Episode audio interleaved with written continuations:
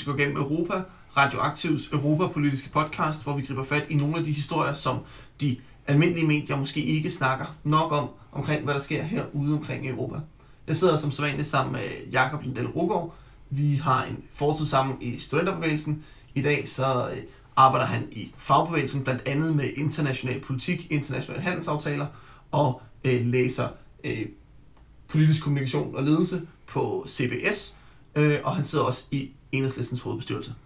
Jeg sidder som sædvanligt med Benjamin, øh, som øh, har læst øh, international historie på sin kandidat, øh, arbejder som øh, gymnasielærer øh, i historie og dansk, og øh, sidder i SF's landsledelse, øh, som jeg har lavet politik med rigtig længe.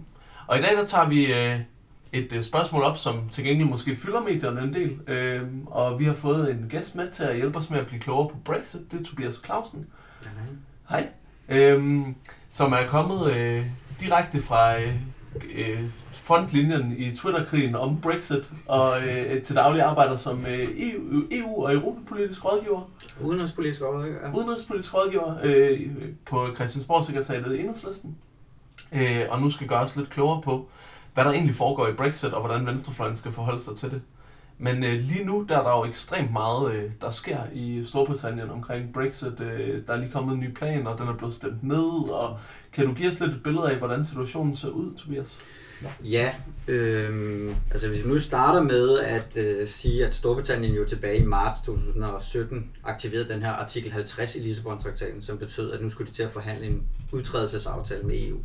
Og det havde de så to år til. Det vil sige, at de har en til øh, 29. marts.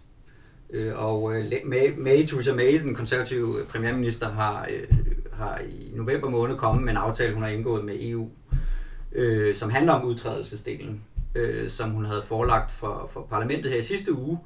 Og den blev øh, simpelthen stemt ned under gulvbrædderne i, ja. i det britiske parlament, parlament. Der var ikke meget opbakning til det. Jeg tror, det var det øh, største nederlag for en siddende regering i Storbritannien i, i nyere tid. Så øh, man kan sige, der, der står vi lige i øjeblikket, at, at, at den aftale, som Theresa May har lavet med EU, den er der simpelthen ikke opbakning til. Det kan hun ikke få igennem sit eget parlament. Okay, hvis vi lige starter der bare meget kort. Hvem stemmer imod sådan, den aftale så? Ja, altså det er flere grupperinger, øh, som normalt er meget uenige om alt muligt, men de kan godt blive enige om at være imod Theresa Mays aftale. Ja. Og det består primært af øh, laborfolk, altså mere eller mindre alle laborfolk øh, stemte imod aftalen på nær et par enkelte stykker, men, men generelt set hele Labour. Øh, og så er det omkring 120 fra hendes egen, fra hendes eget parti, øh, altså konservative, som er hard Brexiteers, som altså ønsker et hårdere Brexit end den aftale, der ligger. Øh, og så er det øh, selvfølgelig de resterende grupper, altså der er de skotske nationalister, mm. øh, der er nogle grønne, som også er stemt ned, og så er der det her øh, nordirske parti, der hedder DUP, som er en del af øh, flertallet bag Theresa Mays øh, mm. regering, som er også meget utilfreds med aftalen, fordi de mener, at den, øh, den afskærer Nordirland i forhold til resten af Storbritannien. Så, så det er ligesom de grupperinger, der er. Øh, og hun skal jo ligesom forsøge at prøve at samle nogle af de her øh, grupperinger og indgå et kompromis. Hvad er øh, potentialet for, at hun kan komme igennem med en aftale med de her, øh, nogle af de her grupperinger, kan, kan få dannet et flertal? Altså der er ligesom, som jeg ser, der er ligesom to muligheder. Det ene er, at hun kan øh, trække, sætte hånden ud mod Labour og de andre oppositionspartier øh, og prøve at indgå et kompromis. Og det vil højst sandsynligt betyde, at hun skal lave en blødere Brexit-aftale. Altså at hun for eksempel skal acceptere, at Storbritannien forbliver i EU's tolvunion. Mm. Det er et af de krav, som Labour har. Øh, den anden mulighed er, at hun prøver at overtale nogle af hendes egne konservative til at støtte hendes aftale. Øh, og det vil højst sandsynligt kræve, at hun får lavet en anden aftale med EU, altså øh, særligt omkring det, der hedder backstoppen, som vi måske kan komme tilbage til, som er sådan lidt teknisk ting. Men, men grundlæggende set, så er der ligesom muligheden for at gå mod sin, at få overtalt sine egne, eller, eller prøve at få et kompromis hen over midten. Og det, der har vist sig her den seneste uges tid, har vist, at hun øh, går imod og prøver at overtale nogle af sine egne, øh, og ikke ønsker at bløde op på den aftale, der ligger for at få et kompromis hen over midten. Øh, og det kræver selvfølgelig, at hun får lavet om på noget af aftalen, og der har hun jo så en tredje forhandlingspart, der hedder EU, så, det, så der skal hun selvfølgelig prøve at se, om hun kan få mm. presset noget igennem. Og det vil betyde, at man går mod et hårdt Brexit, selv, hvis hun skal overbevise nogle af sine egne. Det er så de der hard Brexiteers, hun skal have med ombord. Ja, det er, altså man kan sige, dem, der stemte imod hendes aftale i sidste uge, det var både folk, som ikke ønskede at forlade EU, mm. eller som ønskede et meget blødere Brexit, men det var også en gruppe, som ønskede et meget hårdere Brexit. Og det, de kunne samles om, det var at sige nej til den aftale, der ligger. Mm. Så, så hun skal have overtalt de hardcore Brexiteers i hendes eget parti, og så skal hun overtale det her lille nordiske parti, øh, DUP, som også er meget højorienteret. Øh, og som ønsker øh, altså en meget stærk, stærk tilknytning mellem Nordirland og Storbritannien. Og det er jo hele det her grænsespørgsmål, som, øh, som er det helt store knast i den her aftale.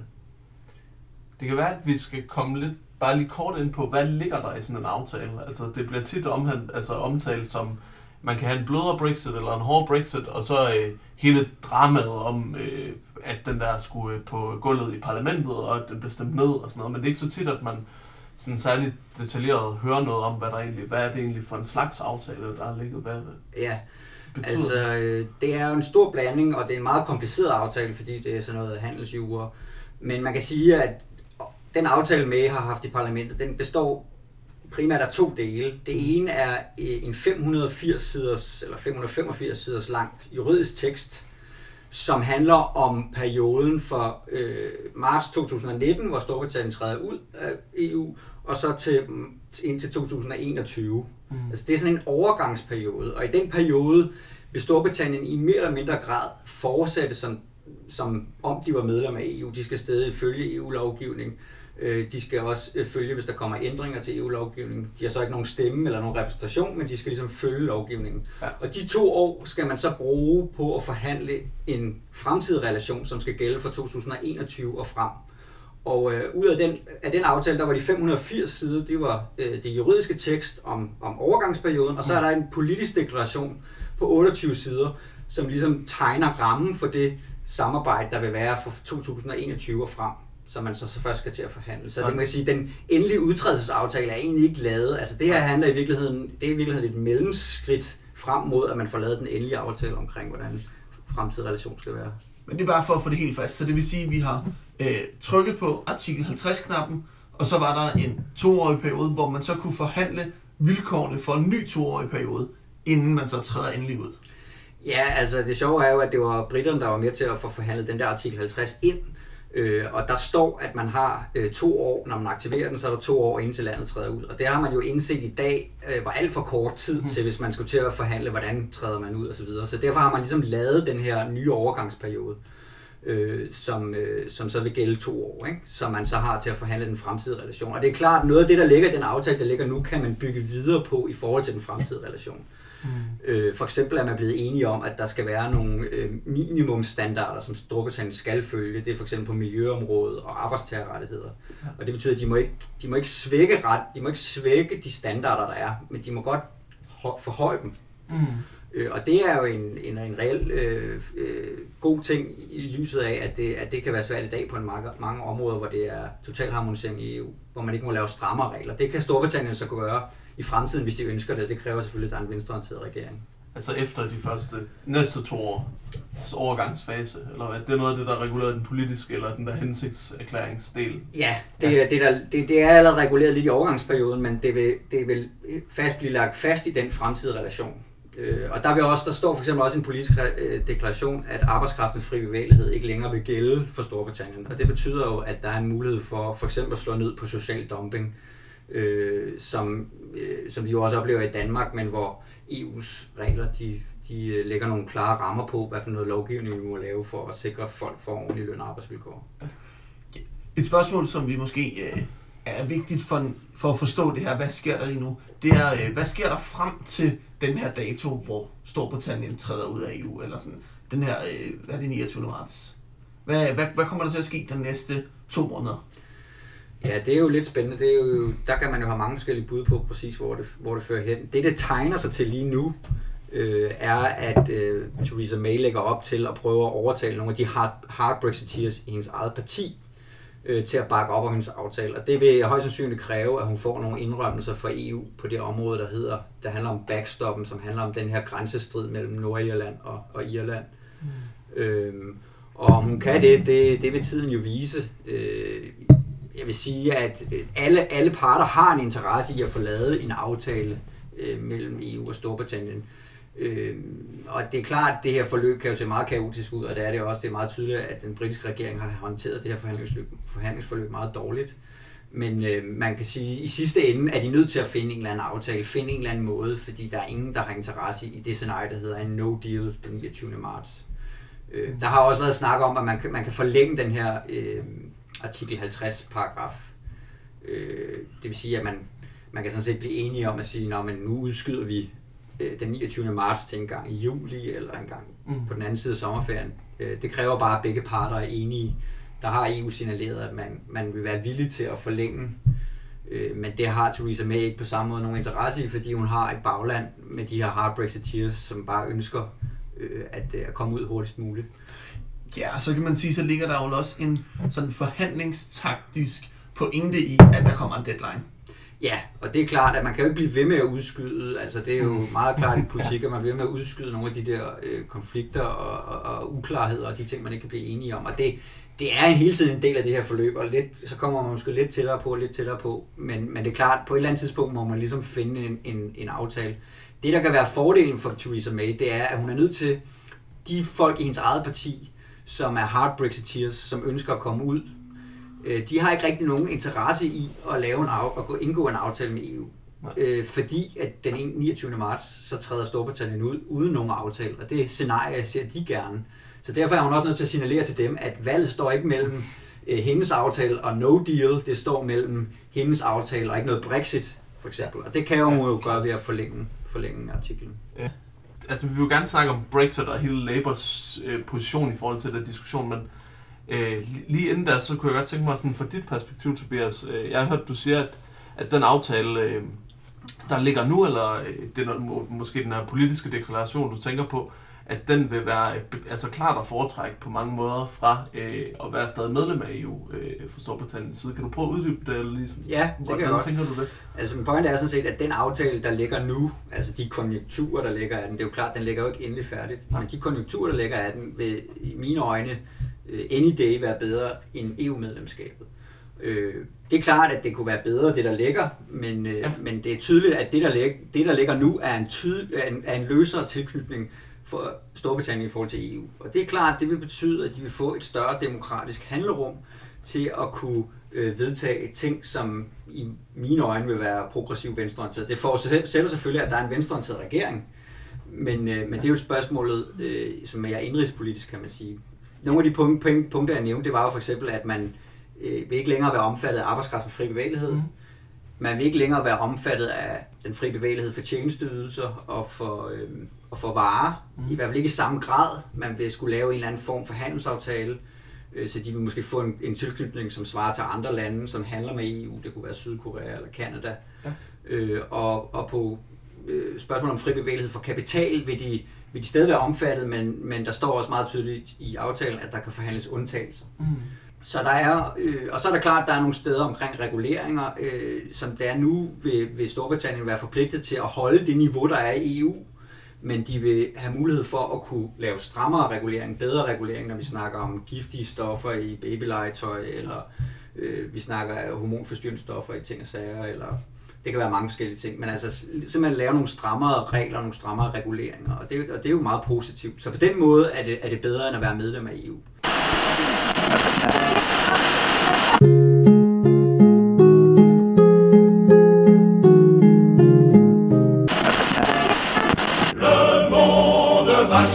Changer de base, nous ne sommes rien, soyons tout. En af de ting, som vi har været ret interesseret i her i øh, et spøgelsesorgan Europa generelt, det er jo sådan, hvordan øh, de lokale venstrefløjspartier forholder sig til det. Og det er jo sjældent, at vi sådan griber fat i Socialdemokraterne som vores eksempel på et venstrefløjsparti. Men lige i Storbritannien, der er det jo dem, der er, kan man sige, hvis ikke vi skal ud og fat i de der nationalistpartier ude i, øh, i, i udkanterne af, af Storbritannien. Så, øh, og, og Labour er jo ret interessant i forhold til Brexit, både fordi Labour er ret interessant i forhold til Jeremy Corbyn, men også fordi Labour øh, står i den her sådan lidt dobbelte rolle, hvor de på den ene side er opposition, og på den anden side måske holder de afgørende stemmer, og øh, har et politikere, der har været hovedsageligt remainers, men ligger en linje, der egentlig er ret Brexit-venlig og sådan noget. ting. Øh, kan du prøve at redegøre lidt for, hvad, hvor, hvad er det, der sker i Labour i forhold til Brexit, og hvorfor opfører de sig som, så, som de gør? Ja, Øhm, jamen, der skal man være klar over, at Labour øh, på mange måder, ligesom det konservative parti, er meget splittet på det her spørgsmål. Øh, det er jo et generelt spørgsmål, der har splittet befolkningen i Storbritannien øh, i høj grad, og det er det også internt i partierne. Mm. Altså, øh, Labour gik jo til valg under folkeafstemningen på at, øh, at blive forblive i EU. Øh, og det var med Corbyn i spidsen. Mm-hmm. Han fik meget kritik for at ikke være særlig aktiv, øh, blandt andet med henvisning til, at han altid har været meget EU-skeptisk og har været imod Maastricht-traktaten og mod mm. euroen osv. Så, så folk tænkte, tænkte ligesom, om, om han med vilje ligesom var meget inaktiv. Øh, men det viste sig så, at, øh, at, at befolkningen gerne ville ud, og øh, der skete det meget hurtigt, at, at, at Labour ligesom omfavnede det. Altså sagde ligesom, okay, nu har folket talt, så, må vi også, øh, så skal vi også acceptere, mm. øh, at vi skal gennemføre Brexit. Og så kom der jo et, øh, et valg øh, som Theresa May udskrev, fordi hun håbede, at hun kunne, hun kunne tage en masse stemmer for Labour, fordi de stod dårligt i målingerne. Men de, de sprang meget frem, øh, Labour, i, i valgkampen. Og, øh, og der gik de begge partier, kan man sige, til valg på øh, i deres manifest, at man ville gennemføre Brexit. Øh, der var selvfølgelig nogle forskellige øh, afvejninger, øh, men, men de var begge enige om, at, at man ville gennemføre Brexit.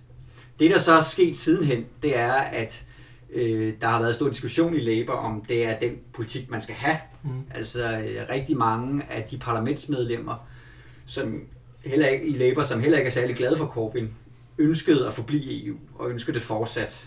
Øh, samtidig er der i, i, i medlemskredsen et flertal, eller i hvert fald en stor gruppe, som gerne vil forblive EU. Og det presser selvfølgelig øh, Corbyn, som står på en Brexit-linje, altså vi skal gennemføre det her Brexit foregår det skæld på sådan en, er det højre venstre fløj? Nu ser du mange af de folk, der ikke er så glade for Corbyn, så tænker jeg med det samme på sådan den der tredje vej, uh, Blair Right-agtige fløj. Er, er, det, er det meget på den, øh, altså på de linjer, at det er skilt, eller hvor er det? Øh? Ja, altså det er jo lidt forskellige steder, men der er helt klart en gruppering, som er meget højreorienteret Labour, altså Tony Blair-typen, ikke? som mm. er meget tæt på øh, Lib Dem, altså det vi svarer til radikale venstre i Danmark. Ja. Øh, der er også en anden gruppe, som har accepteret Brexit, øh, blandt andet Stephen Kinnock, som er Helle Thornings øh, mand, mm-hmm. øh, som er medlem af Labour, øh, særligt fra Nord, øh, Nordengland, hvor de stemte meget Leave. Og han har, han har ligesom gået ind med en gruppe og sagt, vi accepterer Leave, men øh, vi peger på den norske model, altså den løsning Norge har. Øh, og så er der en tredje gruppe, som, som er øh, omkring øh, hvad kan man sige, Jeremy Corbyn, øh, som jo er meget venstreorienteret, mm. som er meget tilbageholden med at ændre den politik, man har lagt. Altså hvor man siger, vi er for Brexit, men vi har de her seks linjer, røde linjer, har man sat op i forhold til aftalen. Det er jo ret interessant det her med, øh, det her med, at du snakkede tidligere om, at der var mange Labour-medlemmer, som var pro-Remain. Øh, og noget af det, som jo i hvert fald er blevet talesat omkring Corbyn, det er noget af det, han har kunne fastholde magten på, det er, at han ligesom har rekrutteret de her universitetsstuderende, storby øh, borgere øh, til Labour. Altså det her med, at der er flere af de unge, der stemte venstreorienteret, der nu er blevet medlem af partiet. Men det er vel også i høj grad nogle demografiske grupper, som har tendens til at stemme Remain sådan, i forhold til resten af befolkningen. Så på den måde kan han jo være fanget i sit eget spil, hvor han ligesom har kunne holde fast i magten i Labour, fordi han har øh, tiltrukket nogle typer til partiet, som så kan udfordre ham på sigt på magten, fordi at de er uenige med ham i det største politiske spørgsmål i øh, Storbritannien for tiden.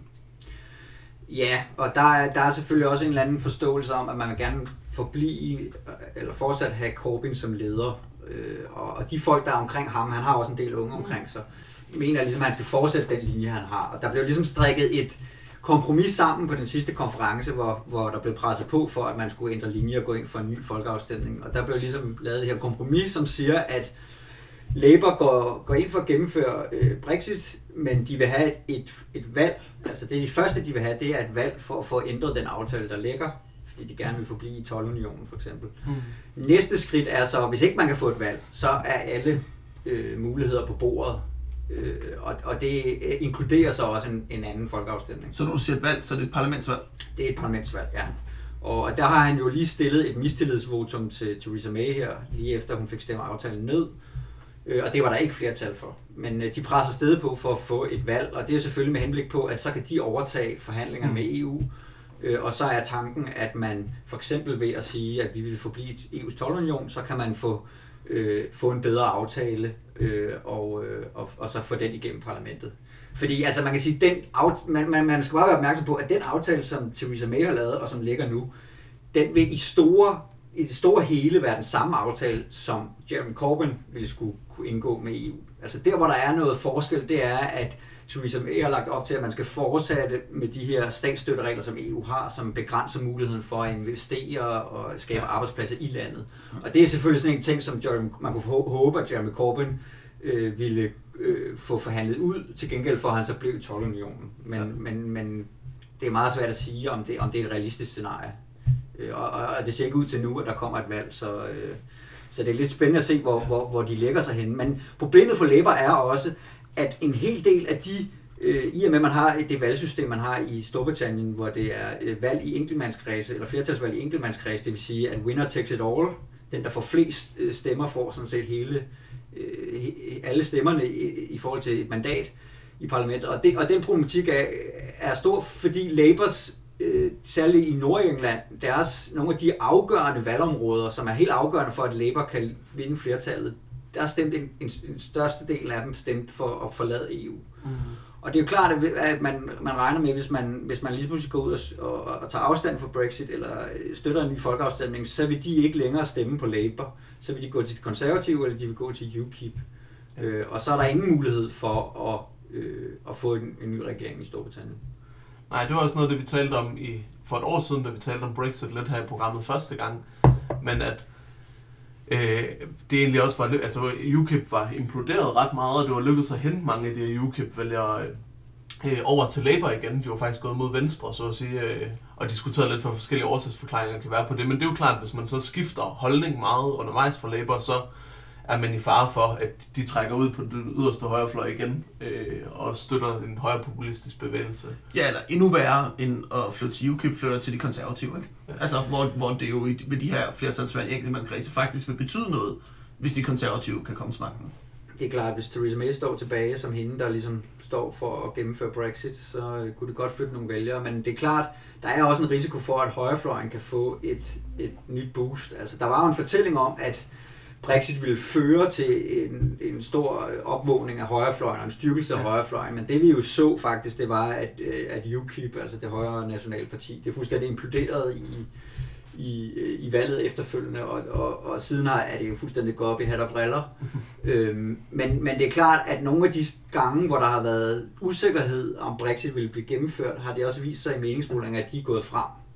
Og det, det er også en analyse, der er i Labour, altså John McDonnell, som ligesom er den næstkommanderende i Labour efter, efter øh, Corbyn, har også været ude at sige, at, at han mener, at det en, en ny folkeafstemning vil være dybt skadelig, både for demokratiet i Storbritannien, men, men at det også risikerer at styrke højrefløjen helt vildt. Mm.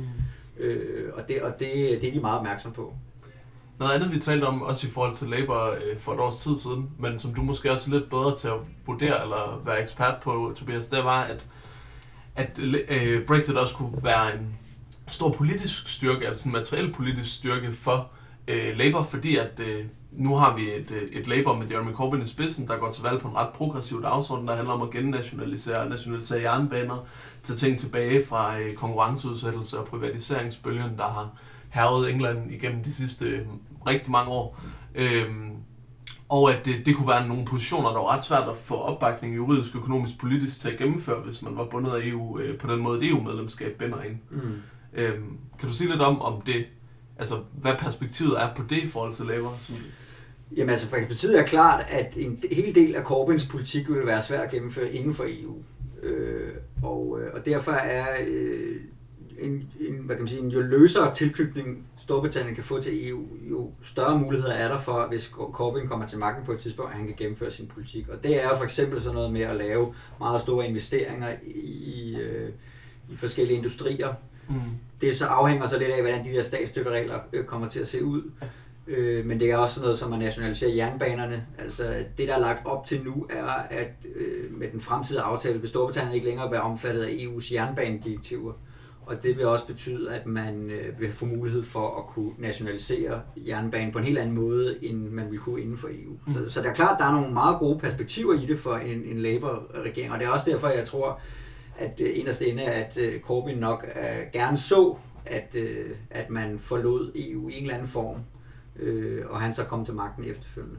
Ja, men der er vel også det tilsvarende skrækscenarie, at nogle af de her sådan, stopklodser, der har været for højrefløjens øh, tossede politik, som EU har stået for, at, at de også kan forsvinde. Altså jo løsere tilknytning, jo større chance er der jo for, at de kan gå amok i øh, og tillade plantegifte og øh, skære ned på arbejdstilsyn og alle de her ting, hvor EU også har en eller anden form for, for en stopklodsmekanisme. Ligesom de har haft i forhold til nationalisering. Det var i hvert fald også det, debatten altså, var præget af, da vi lavede sidste udsendelse, har været tit siden, ikke? At, men især omkring Brexit, det, da, det, da folkeafstemningen blev vedtaget op mod det, at man ligesom øh, på venstrefløjen, også i Danmark, diskuterede, at vi så ind i et eller andet fuldstændig radikalt højreorienteret ja. moras, hvor at, øh, alle normer ville blive afviklet, og ekstrem racisme ville ja. dukke op. Og... Men jeg tror ikke så meget, jeg ser det som sådan en... Altså jeg tror meget mere, jeg ser det som sådan et, et nyt og større handlingsrum, som kan, man ligesom kan handle både øh, progressivt og reaktionært indenfor, end jeg ser det som. Og det kan man godt være for det større handlingsrum, eller sådan. Det, det har jeg jo nok en tilbøjelighed til at være. Altså så meget magt til demokratiet som muligt, og så meget pluralisme politisk som muligt. Men at man skulle bare ikke være blind for, at i et land som Storbritannien, som jo historisk set, set hen over de sidste øh, 40 år, jo bare har været dybt præget af øh, et højreorienteret konservativt parti, øh, afbrudt i 10 år i 90'erne af et højreorienteret socialdemokrati. At sådan sandsynligheden for, at der lige skulle opstå sådan en progressiv, revolutionær venstrefløj der, er, altså, den, den har magten i Labour nu, og det er jo helt vildt fantastisk, og det har vi også snakket om flere gange. Øh, men, men det er jo i hvert fald spændende, eller sådan. Øh, så. Men man kan, det er også den diskussion, der er i Storbritannien på venstrefløjen. Det er klart, at der er nogen, der øh, frygter, at det kan føre til flere forringelser. Man kan sige, det der ligger nu, i hvert fald på miljøområdet og arbejdstagerområdet, laver ligesom en, en, hvad kan man sige, en grænse, som hedder i hvert fald, at de skal overholde i hvert fald de samme standarder, som er i EU nu, og så mulighed for at kunne gå videre. Så det er selvfølgelig en let form for beskyttelse. Men, men så er det jo igen også, at man ser det som positivt, at der er det handler om, fordi man kan sige, at demokrati kan gå begge veje, øh, og det kan være positivt, hvis Labour er til magten, og det kan være knap så positivt, hvis, hvis Theresa May kommer til magten. Men der, der tror jeg bare, at jeg deler den opfattelse, at, at det, øh, det handlerum er nødvendigt, hvis man har en ambition om på længere sigt at lave et, et, et, et, øh, et andet samfund i, i Storbritannien. Mens vi snakker om venstrefløjspartier, og før vi går over til nogle af de andre diskussioner, øh, så synes jeg, det kunne være interessant at høre dit take på, øh, på SNP, altså Scottish National Party, og lidt i mindre grad også, øh, hvad, øh, hvad Pletimre i, øh, i Wales tænker. Altså, hvordan forholder de her Remain-partier, som er venstrefløjspartier, i hvert fald til en vis grad, men også er nationalistpartier, han har stærke nationale bevidsthed og forankring øh, i Wales og Skotland. Hvordan forholder de sig til, øh, til alt, hvad der foregår lige nu?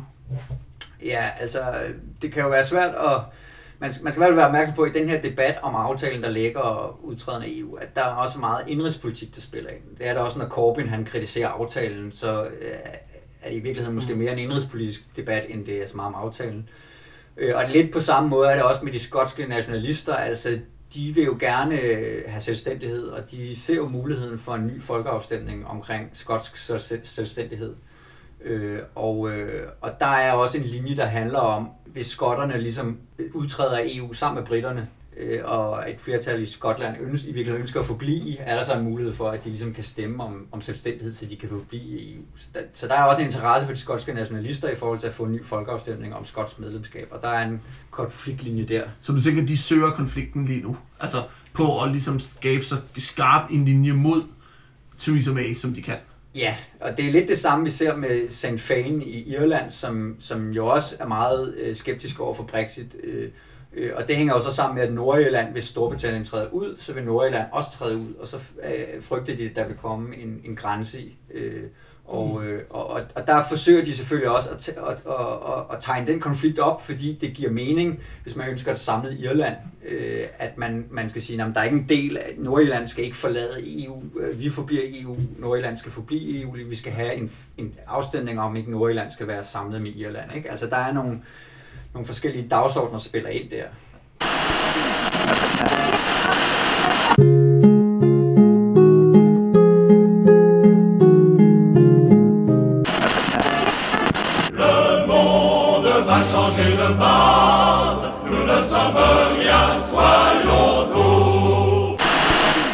Yes, velkommen tilbage. Et synspunkt, der jo sådan øh, ofte har været fremme på venstrefløjen i forbindelse med Brexit-debatten, det er jo sådan et synspunkt, man kan karakterisere, karakterisere som, at øh, Brexit havde potentiale, men nu er det forspildt. Altså forstået på den måde, at Brexit har øh, måske kunne være en god idé, at de årsager, vi har snakket om, at Corbyn ligesom får et rum til at lave sin politik, og at man kunne have gået ind i det og vundet kampen, men at det faktum, at det er Theresa Mays regering, og det er de her øh, Boris Johnson og tossede politikere, der har været ude af stand til at indgå en rimelig aftale med EU, og har øh, fremmedgjort sig fra alle dem, de skulle forhandle med, og fornærmet resten, og øh, altså, øh, og det er faktum, at man nu er landet med en aftale, der er uenighed om i, EU, i Storbritannien, øh, som gør, at altså, ligesom forspilder det her progressive potentiale, man kan sige, at hele muligheden for at skabe noget nyt og noget bedre bliver tabt i petitesser og i uenighed, i stedet for i sådan, det er ikke blevet den der nye sådan, bølge af national begejstring og mulighed for at skabe et nyt og bedre Storbritannien. Det er det bare blevet endnu en lang øh, list, endnu et punkt på den lange liste af ting, som man kan råbe af hinanden om i øh, det britiske parlament. Mm. Øh, og det er i hvert fald et synspunkt, jeg ser øh, sådan relativt ofte, eller sådan et, et synspunkt, jeg også måske kan se mig selv lidt i, at sige, altså, hvis man ville Brexit, så skulle man fandme have gjort det ordentligt. Mm. Altså, øh, men det er klart, at der er, hvis man ser på, hvordan den konservative regering har håndteret hele det her forløb, så er det jo, så, så er det jo helt tydeligt, at det har været meget kaotisk og meget uprofessionelt håndteret. Øh, og man kunne håbe, at en Labour-regering kunne håndtere det anderledes. Men nu er vi, hvor vi er, kan man sige. Øhm, og hvis man ser på den aftale, der, der ligger, øh, så har jeg også hørt nogen sige, at det er en højreorienteret aftale, og det, er, det vil føre til et højreorienteret Brexit og sådan. Men jeg vil sige, hvis man kigger på aftalen, øh, så er der sådan set ikke særlig meget i det, der er specielt højreorienteret. Øh, der er klart, der er noget omkring statsstøttereglerne, som man gerne ville kunne have taget ud, hvis man var venstreorienteret. Men ellers er det sådan mest hvad kan man sige, institutionelle forhold, som handler om, hvor meget kan man bestemme i Storbritannien, og hvor meget skal man kunne bestemme i EU. Øhm, så, så jeg vil sige, scenariet er sådan set ikke, øh, det, ideen om det progressive Brexit, øh, det forudsætter selvfølgelig en Labour-regering, men man kan jo i, i sit stille sind håbe, at, øh, at den her aftale, den, den øh, i en eller anden form kommer igennem, måske med nogle indrømmelser til Labour, at der så bliver udskrevet valg, og at øh, Labour så vinder regeringsmagten øh, og at det konservative øh, parti fuldstændig splitter sig i uenigheder. Øh, det er jo et drømmescenarie. Om det ender der, det, det er måske svært at sige, men, men jeg vil bare sige, altså, jeg, det, der er ikke noget i den aftale, som ligger nu. Altså, den kunne være bedre, men det er stadig et bedre, en bedre relation, øh, som Storbritannien vil få, end den, de har inde i EU. Øh, og det vil give et større demokratisk spillerum for at kunne indføre øh, progressiv politik og socialistisk politik. Så din pointe er, at selvom det er en May-aftale, så er der ikke noget højere indtaget i sig selv i aftalen. Det er i hvert fald meget svært at pege på, hvor det højreorienterede skulle være. Altså det er klart, altså de reelle uenigheder, der er mellem Labour og Corbyn øh, i øjeblikket. I forhold til, Labour og Corbyn? Øh, undskyld, May og Corbyn. øh, det er spørgsmålet om statsstøttereglerne. Altså det her med, at statsstøttereglerne vil fortsætte med den nye aftale. Mm. Øh, og så er det spørgsmålet, om Storbritannien skal forblive i tolvunionen, EU's tolvunion eller ej. Øh, og det handler meget om, at de konservative vil gerne ud i verden og lave frihandelsaftaler, og derfor vil det ikke være hægtet op på EU's handelspolitik, hvorimod Corbyn har ikke det samme behov og snakker om, at vi skal, han snakker ikke om, at man skal fortsætte den 12-union, der skal være, men man, han taler om, at der skal være én 12-union. Øh, og det vil sige, at det er nok en lidt anderledes 12-union, end der er nu, men, men, øh, men han ønsker at blive i 12-unionen, også fordi han, han er nervøs for, at det at træde ud vil betyde tab af arbejdspladser og sådan noget. Men det er de, det er de, de to reelle, substantielle punkter, der er. Og man kan sige, selv i en situation, hvor øh, Labour først kommer til magten om to år eller et eller andet, øh, så, vil den, så vil den endelige aftale ikke være forhandlet på plads endnu, og derfor har han, han selvfølgelig have mulighed for at præge det. Øh, han kan selvfølgelig også forsøge at genforhandle det, der ligger. Det er måske sværere. Mm. øh, men man kan sige, de står ikke dårligere, end de står i dag, ved at få den aftale, der ligger nu. Altså, det giver et større handlerum. Så er der nogle ting, der kunne være bedre. Øh, men, men det er ikke decideret. Der er ikke, der er ikke så meget, der bliver låst i en eller anden højreorienteret retning, øh, som jeg ser det, hvis man selv læser, hvad der reelt set står i aftalen.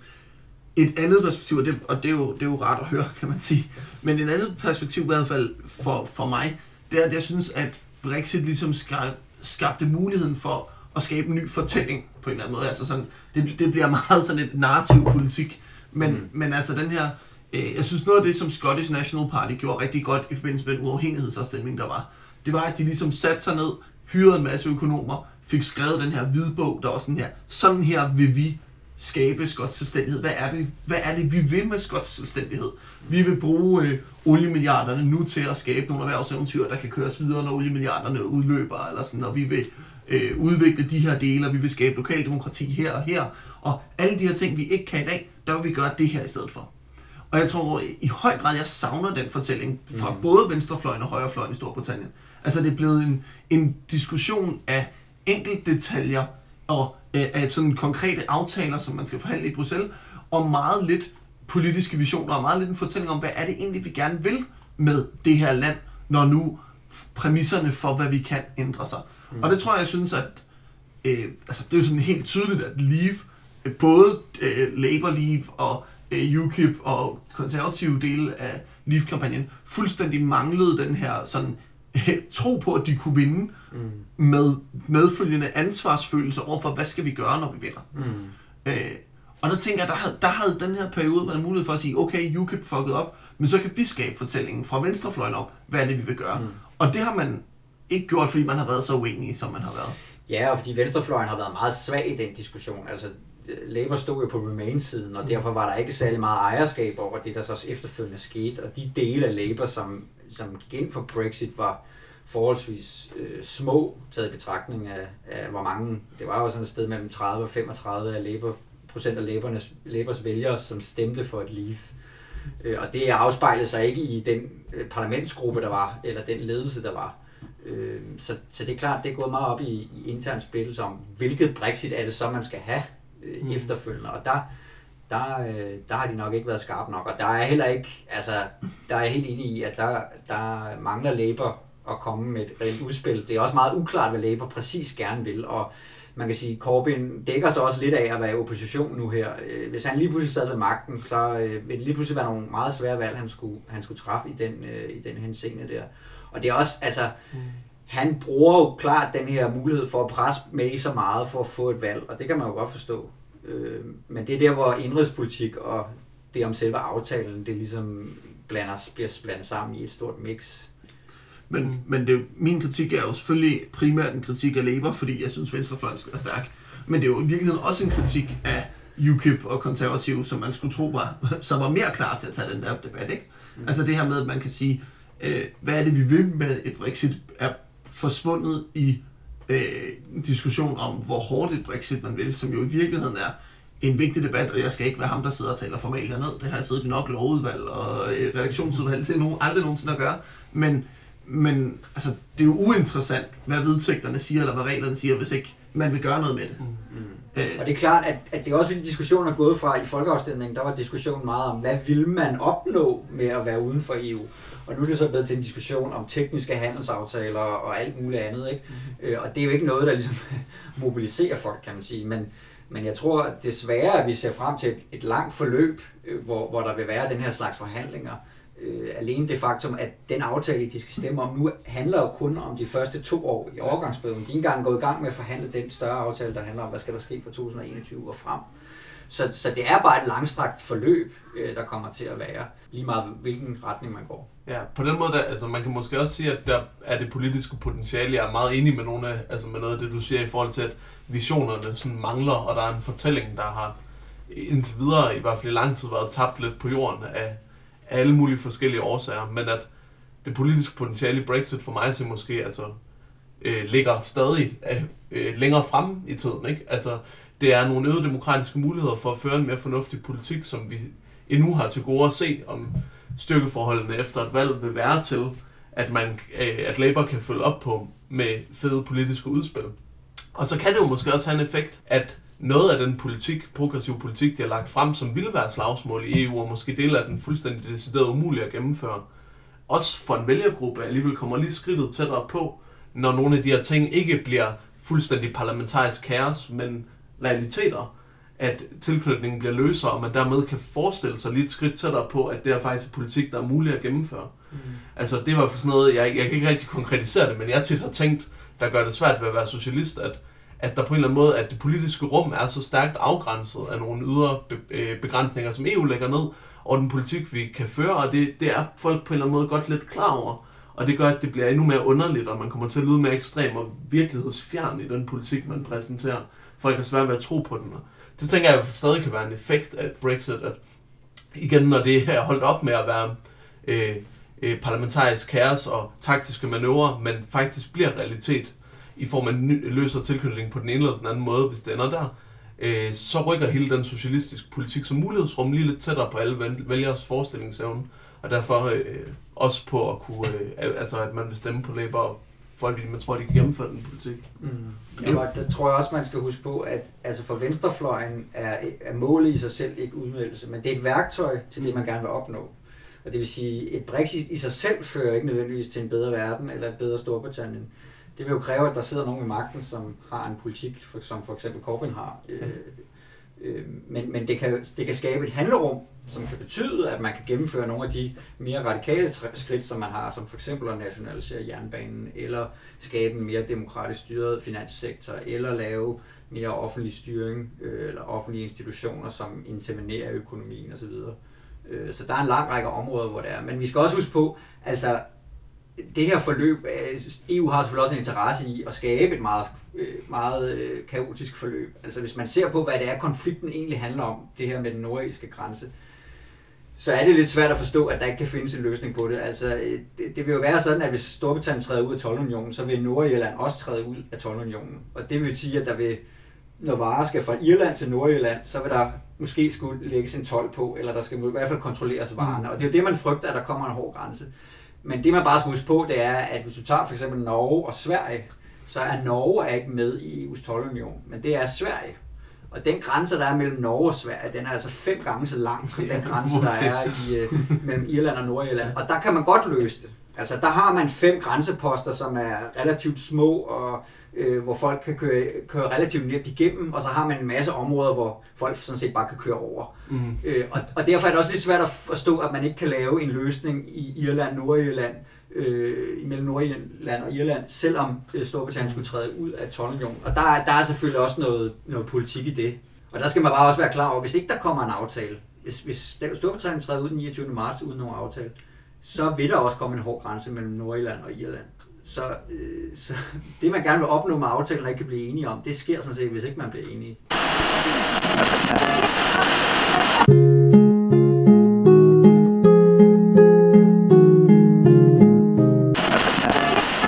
Le monde va changer de base, nous ne sommes rien, soyons tout. Ja, velkommen tilbage. Øh, vi har jo lidt taget hul på det, men nu øh, kommer vi øh, lidt mere ind på, hvad øh, kommer der til at ske herfra øh, med, med Brexit på kort og lang sigt.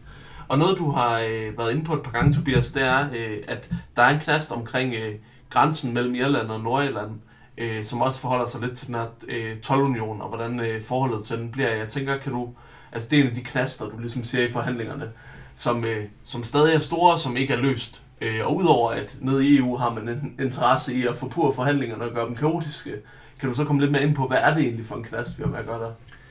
Ja, det er jo sådan, at, at Nordjylland i dag er under britisk øh, kontrol. Øhm, og, øh, og der er jo en fredsaftale i forlængelse af den irske borgerkrig, hvor øh, der ikke er nogen grænse mellem Nordjylland og Irland. Det var en af de ting, man blev enige om. Øhm, og det man, det man frygter, det er, at hvis Storbritannien træder ud, EU har en, en, en fælles tolvunion.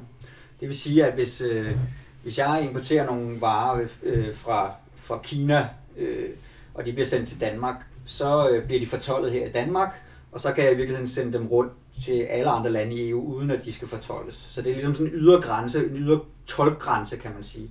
Og hvis, hvis Storbritannien træder ud af, af, af EU's tolvunion, øh, så kan det jo skabe nogle problemer i forhold til, at så er Nordirland lige pludselig ude af EU's tolvunion, mens resten af Irland er inde i EU's tolvunion. Og så kan man frygte, at der vil være behov for en eller anden form for grænsekontrol øh, i forhold til, hvis der skal tjekkes tariffer og sådan noget.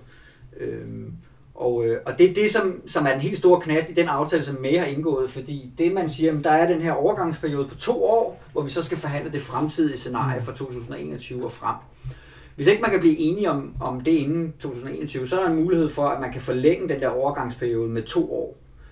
Øh, hvis man så også bruger de to år, så man samlet set har brugt fire år og ikke har kunne blive enige, så træder det, der hedder backstoppen i kraft.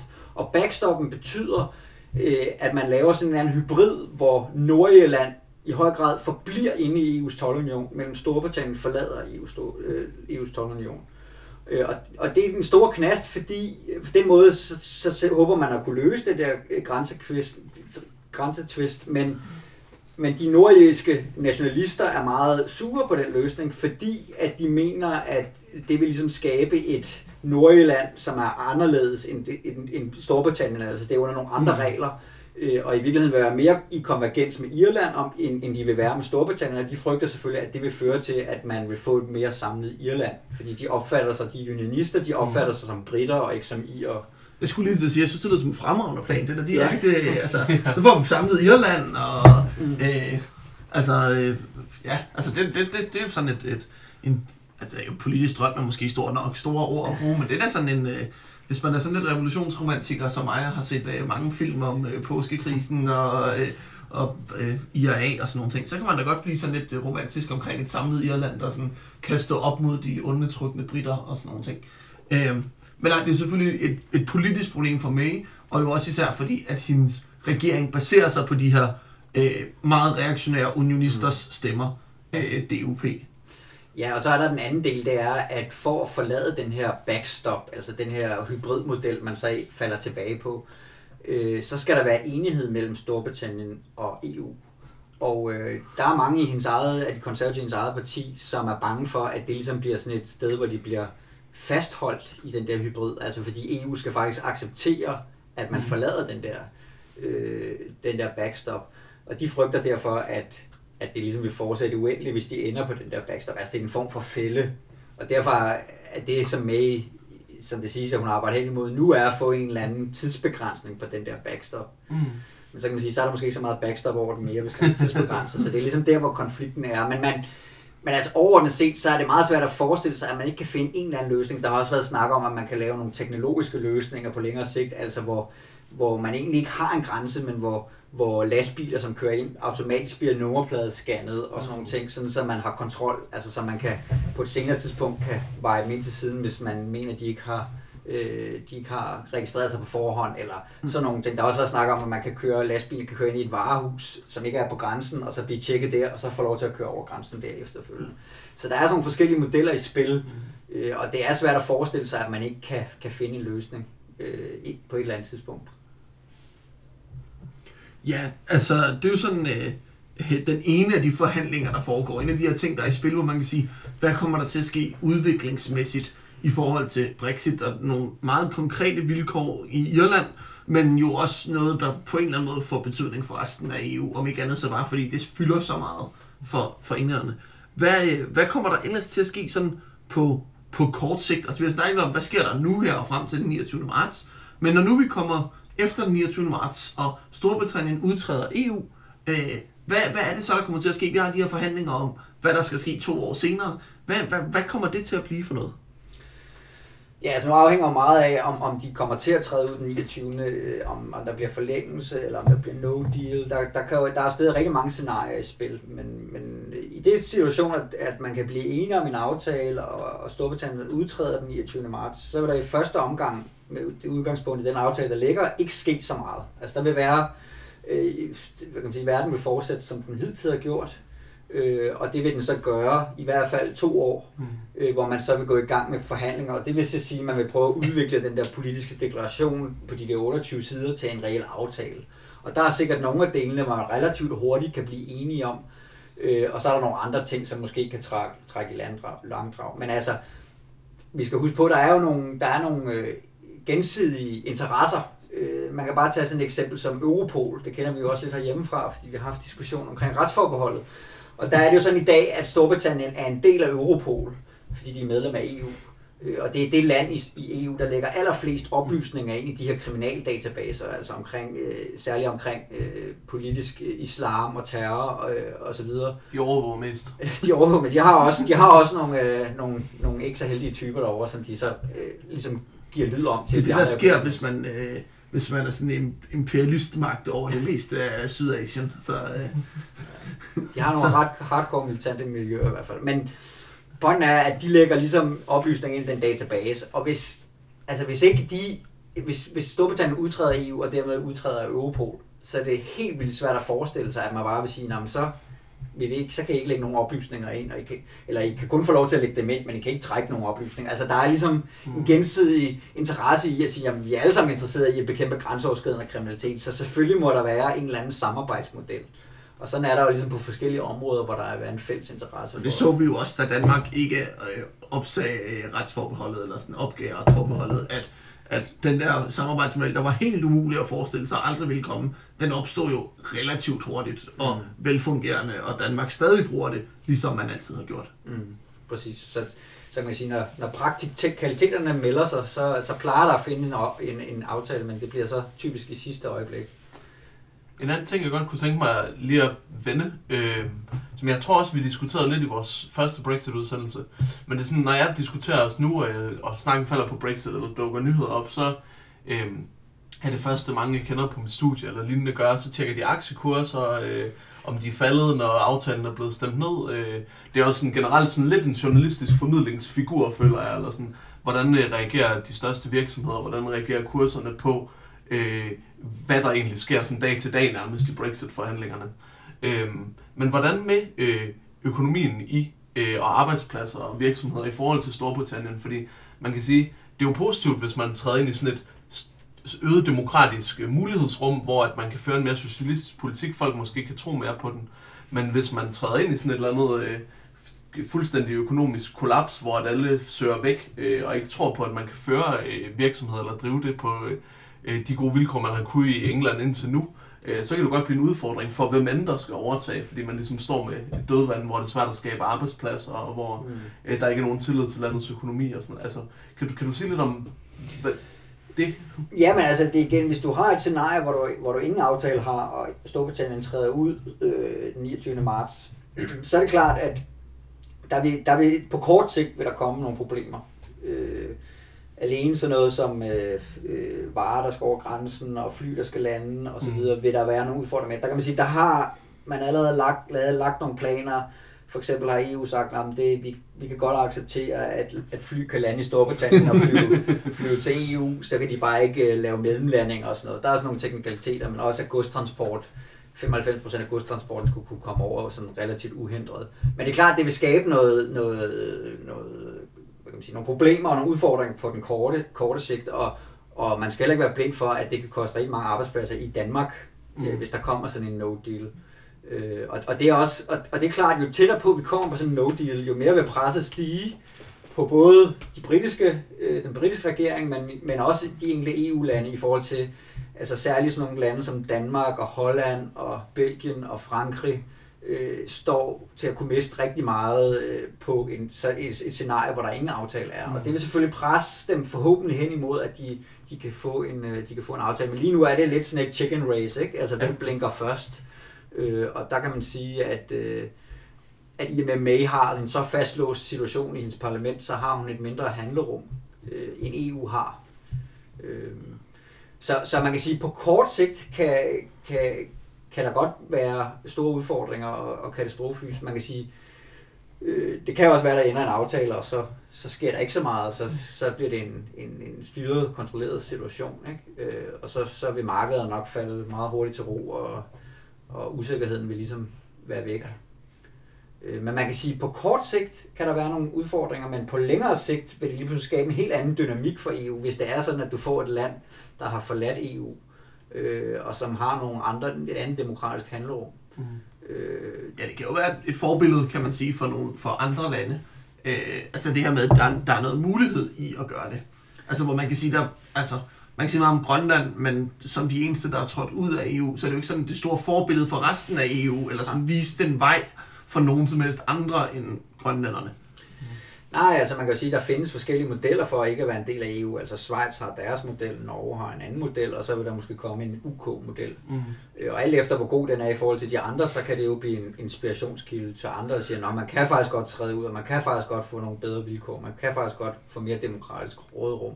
Og det er klart, det er de også bange for i, i EU, ikke? og det er også derfor, vi skal have det her forløb. Men man, man kan sige, på kort sigt kan det være en svær diskussion at tage, fordi det viser, at det, det, er meget, det ser meget katastrofalt ud, og der er meget kaos osv. Men man kan sige, at hvis det lykkes, så på længere sigt, så kan det være et, et, et, stor styrke i forhold til, til, til kan man sige, EU-skepsisen og det at sige, at vi kan faktisk, vi vil gerne have rådrum til at føre en anden politik. Og det bringer os måske videre til, hvordan altså, vi på venstrefløjen øh, i Danmark for eksempel, men altså venstrefløjen i lande, der øh, den EU-skeptiske venstrefløj, i hvert fald i lande, der, øh, der er en del af EU, skal behandle det her Brexit. Altså har vi ligesom et ansvar for så øh, at værne om det lidt og forsvare det og sige, at det nok ikke bliver så slemt, eller hvordan agerer man som øh, EU-skeptiske eller EU-modstandere på venstrefløjen i Danmark? Jeg har jo set, at øh, du selv kæmper lidt uphill battle nogle gange øh, på, øh, øh, i online debatter, for ligesom at nuancere i hvert fald diskussionen af Brexit, som også øh, hurtigt bliver øh, altså, ja, meget følelsesmæssigt, også mere end faktabaseret måske. Ja, altså i hvert fald, der er, man kan sige, det er jo en svær situation lige i øjeblikket at diskutere de fordele ved Brexit, fordi det er så kaotisk. Ja. øh, og, og det er klart, at man kan sige, den danske venstrefløj har jo egentlig ikke så meget aktie i det, i og med, at det er et meget britisk anlæggende, og det er en meget britisk diskussion, og der er en masse indrigspolitiske ting, der spiller ind på den situation, der er derovre. Øh, så man kan sige, der er jo grænser for, hvor meget vi har af aktie eller betydning i det. Men det er klart, at det spiller jo ind i den debat, vi har herhjemme om, skal Danmark nu træde ud af EU? Kan man nu være EU-skeptiker? Kan man ikke føre det ikke bare til kaos? Og, sådan mm. øh, og det er klart, det er man nødt til at tage bestik af. Men igen tror jeg, man skal skille mellem på kortere sigt og på længere sigt. Øh, og hvis man kigger på den aftale, der reelt er, fordi jeg er enig i, at meget af debatten går måske på de overordnede linjer, øh, og hvis man hører Corbyn tale øh, og, og kritisere Mays aftale, så kan man jo hurtigt få indtryk af, at det er en meget problematisk aftale. Men der skal man bare være klar over, at der er altså også nogle indrigspolitiske øh, øh, ting, der spiller ind. Øh, og, hvis man, og hvis man så ser på, hvad der reelt indeholder i aftalen, så er det lidt noget andet. Men, men, øh, men det er selvfølgelig svært at gå ud og sige i lyset af øh, den politiske situation, der er nu, og den uklarhed. Det er jo stadig, hver uge kommer der nye ting, ikke?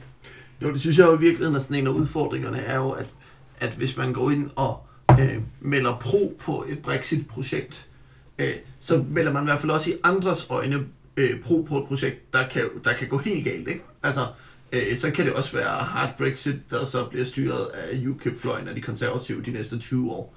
Altså, og det er jo ikke et projekt, man har lyst til at gå ind og være, og være opbakning til. Øh, men det kan jo også være sådan den meget mere nuancerede, altså øh, en, en øh, sensibel, en, en fornuftig aftale, om, hvordan man kan fjerne sig fra hinanden samtidig med, at man har de rimelige bånd, og øh, et politisk rådrum, et demokratisk rådrum, der kan skabe mulighed for ny politik og en politisk pluralisme og en, og en mulighed for noget venstrefløjspolitik, der ellers ikke var en mulighed for. Og det, og det er jo et projekt, jeg kan se mig selv rigtig meget i. Men, men usikkerheden gør det i hvert fald svært som venstrefløj at gå ind og, og, og købe all in på, øh, på, på det nuværende Brexit. Mm. Ja, men det afhænger også meget af, hvor vi ender henne. Ikke? Øh, vi ved ikke, om vi ender i no deal eller en aftale, og det er klart, det må man tage bestik af. Øh, og, og så er det jo igen, at der kommer et demokratisk råderum, og det kan jo både blive brugt af højreorienterede i Storbritannien, men det kan også bruges af venstreorienterede. Men, men det vil jeg så mene, at det, det er så demokratiets præmisser, at hvis man ønsker at have en ambitiøs socialistisk politik, som Corbyn har, så er man også nødt til at have nogle friere rammer til at kunne gennemføre det. Øh, og, man kan sige, at det er jo ikke helt u realistisk, at Corbyn kan komme til magten. Altså han ligger jo, øh, han var jo lige ved at vande valget sidste gang, og mm. ligger øh, umiddelbart meget godt i målingerne. Så det er jo urealistisk at forestille sig, at han kunne komme til magten og reelt få, få lov til at gennemføre noget andet politik. Men det er klart usikkerheden. Vi ved ikke, hvad der præcis kommer til at ske, og det, så er det også svært at ligesom lægge en fast analyse. Det er måske et meget fint sted at, øh, at lukke øh, udsendelsen. Vi ved ikke, hvad der kommer til at ske, og på den måde så har vi jo ikke flyttet os særlig meget det sidste år. Fordi øh, det er et år siden, vi lavede vores første udsendelse i Spøgelsegør Europa. Og så dengang om Brexit. Og der vidste vi heller ikke, hvad der kom til at ske, og der er jo sket meget siden da. Øh, men det er jo i hvert fald ingen tvivl om, at når det er sådan en af de ting, vi har lavet til udsendelser om, så er det jo også fordi, det er noget der, hvor, hvor der virkelig er noget på spil i Europapolitikken. Ja, en af de allermest afgørende ting for EU-politikken lige nu, og for hvilken position man kommer til at stå i som øh, EU-modstander på venstrefløjen fremover, tror jeg. Øh, men uh, tusind tak til Tobias Clausen for at være med ja, og gøre os meget klogere. Øh, og ellers så høres vi ved næste gang øh, i et spil, så gå gennem Europa om en tre ugers tid.